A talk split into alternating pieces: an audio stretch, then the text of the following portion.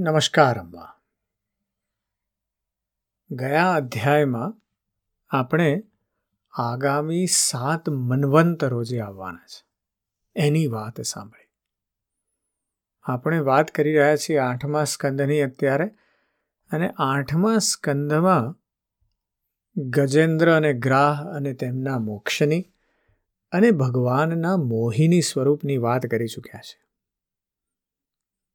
આજનો જે અધ્યાય છે, એ કદાચ ભાગવતનો સૌથી નાનામાં નાનો અધ્યાય છે.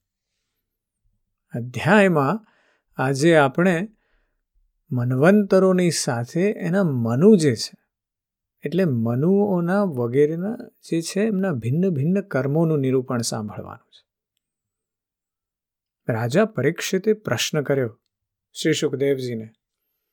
એ કહે છે કે, હે ભગવાન તમે વર્ણવેલા આ મનુઓ, મનુપુત્રો, સપ્તર્ષિઓ વગેરે પોતપોતાના મનવંતરમાં કોના વડે નિયુક્ત થઈને, કયા કયા કાર્યો કેવી રીતે કરે છે, તે અમને કૃપા કરી અને સંભળાવો. એના જવાબમાં શ્રી સુખદેવજી કહે છે એ પરીક્ષિત, મનુઓ, મનુપુત્રો સપ્તર્ષિઓ અને દેવો બધાને નિયુક્ત કરનારા સ્વયં ભગવાન જ છે. હે રાજન, ભગવાનના યજ્ઞ પુરુષ વગેરે જે અવતાર શરીરોનું વર્ણન મેં કર્યું છે, તેમની પ્રેરણાથી મનુઓ વગેરે વિશ્વની વ્યવસ્થાનું સંચાલન કરે છે.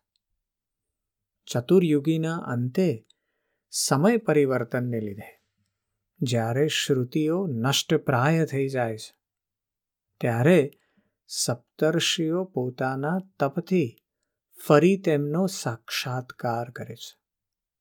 તે શ્રુતિઓથી જ સનાતન ધર્મનું રક્ષણ થાય છે. હે રાજન, ભગવાનની પ્રેરણાથી બધા જ મનુઓ પોતપોતાના મનવંતરમાં પૃથ્વી પર ચારે ચરણથી પરિપૂર્ણ ધર્મનું અનુષ્ઠાન કરાવે છે. મનુના પુત્રો સમસ્ત મનવંતર દરમિયાન કાળ અને દેશ બંનેનું વિભાજન કરીને પ્રજાપાલનનું તથા ધર્મપાલનનું કાર્ય કરે છે. જે ઋષિઓ, પિતૃઓ, ભૂતો, મનુષ્યો વગેરેનો પંચ મહાયજ્ઞ વગેરે કર્મો સાથે સંબંધ છે. તેમના સહિત દેવો તે મનવંતરમાં યજ્ઞ ભાગનો સ્વીકાર કરે છે. અને ઇન્દ્ર ભગવાને આપેલી ત્રણેય લોકની અતુલ સંપત્તિનો ઉપભોગ કરવા સાથે પ્રજાનું પાલન પોષણ કરે છે. સંસારમાં યથેષ્ટ વરસાદ વરસાવવાનો અધિકાર પણ તેમને જ છે.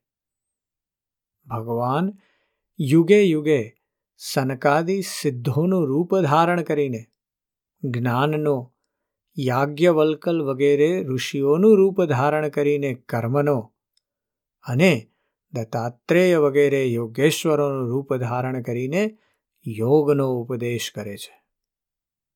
તેઓ મરીચી વગેરે પ્રજાપતિઓના રૂપમાં સૃષ્ટિનો વિસ્તાર કરે છે. સમ્રાટના રૂપમાં લૂંટારાઓનો વધ કરે છે અને ઠંડી ગરમી વગેરે વિભિન્ન ગુણો ધારણ કરીને કાળના રૂપમાં બધાને સંહાર તરફ લઈ જાય છે. નામ અને રૂપની માયાથી પ્રાણીઓની બુદ્ધિ વિમૂઢ થઈ રહી છે.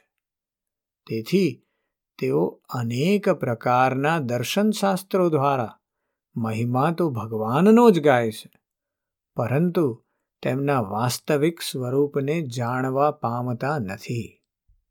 સુખદેવજી અહીં આપણને જણાવે છે કે આ મનુઓ, મનુપુત્રો, સપ્તર્ષિઓ, દેવો એ બધાનું નિયુક્તિ જે કરે છે, એ ખુદ ભગવાન જ છે.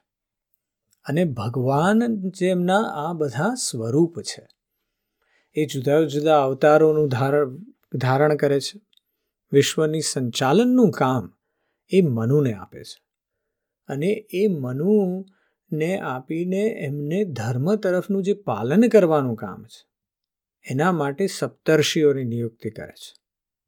અને એ સપ્ત ઋષિની નિયુક્તિ સાથે મનુના પુત્રો એ ધર્મનું અનુષ્ઠાન કરે છે. અને એના માટેની એમને જે સામગ્રી અને શક્તિ જોઈએ છે, એ આ ઇન્દ્ર આપે છે. અને ઇન્દ્રને મદદ કરવા માટે.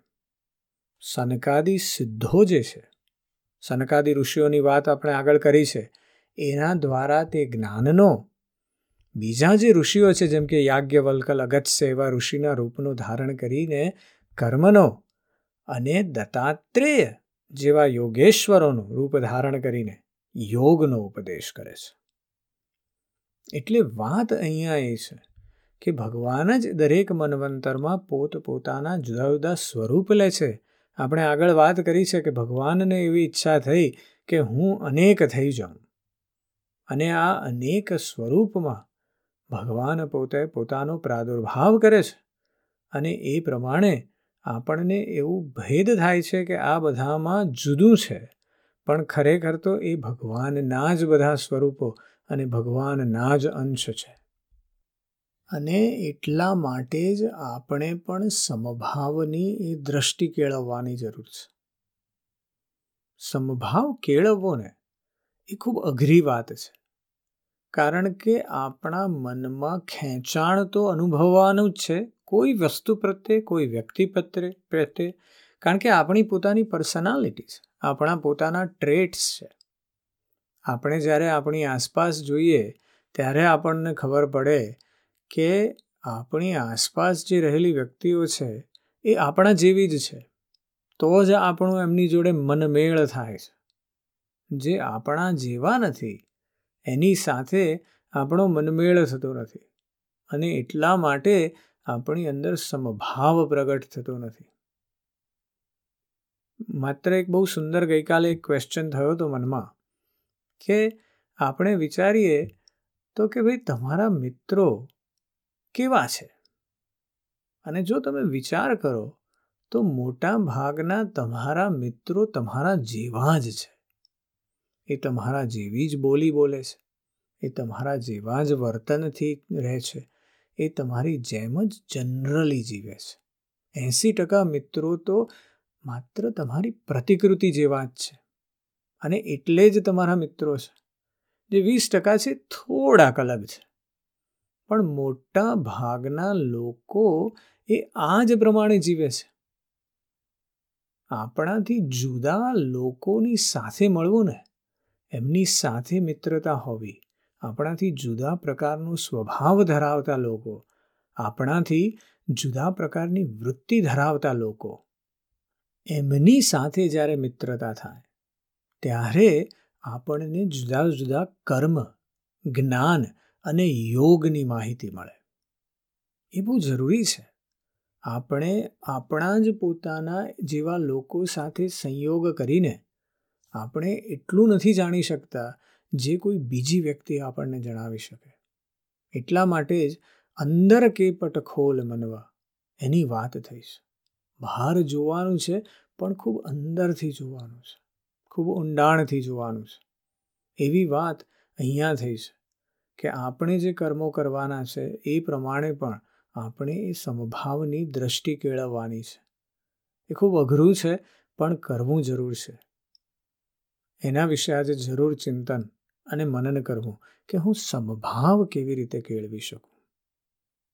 અને જો એ થઈ જાય, તો આપણને ભગવાનના સ્વરૂપના પણ દર્શન એની આ મેળે આપો આપ જ થવા માંડશે.